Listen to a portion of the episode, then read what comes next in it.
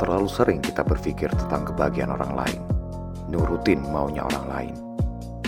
Gak jarang kita rela berkorban untuk hal yang sia-sia.